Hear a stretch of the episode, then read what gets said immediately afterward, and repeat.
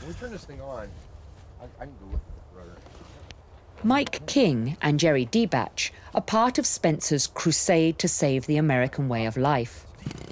They have designed and built an unmanned plane to locate migrants who are attempting to cross to the United States. I don't want you to get like, like I go around chasing Mexicans down with guns because I don't. We're not vigilantes like this. This is the wild, wild west out here. We have bears, mountain lions, coyotes, snakes, drug smugglers. Two-legged coyotes. Yeah. Talk about living the life by the seat of your pants, man.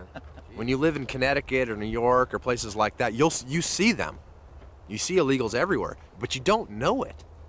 Well, down here, not only do you see them, but you see them walking into the country. Rob is hot.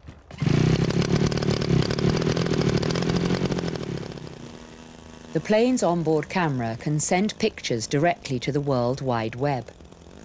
They want to alert fellow Americans to a perceived threat to their way of life. It's an effective system that we put together to uh, do that, and I'm responsible. I wrote all that. I'm the software guru.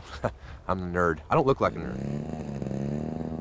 Groups like the American Border Patrol may represent an extreme form of American nationalism, but they feel they have to take responsibility for ensuring that the United States does not change its culture and identity.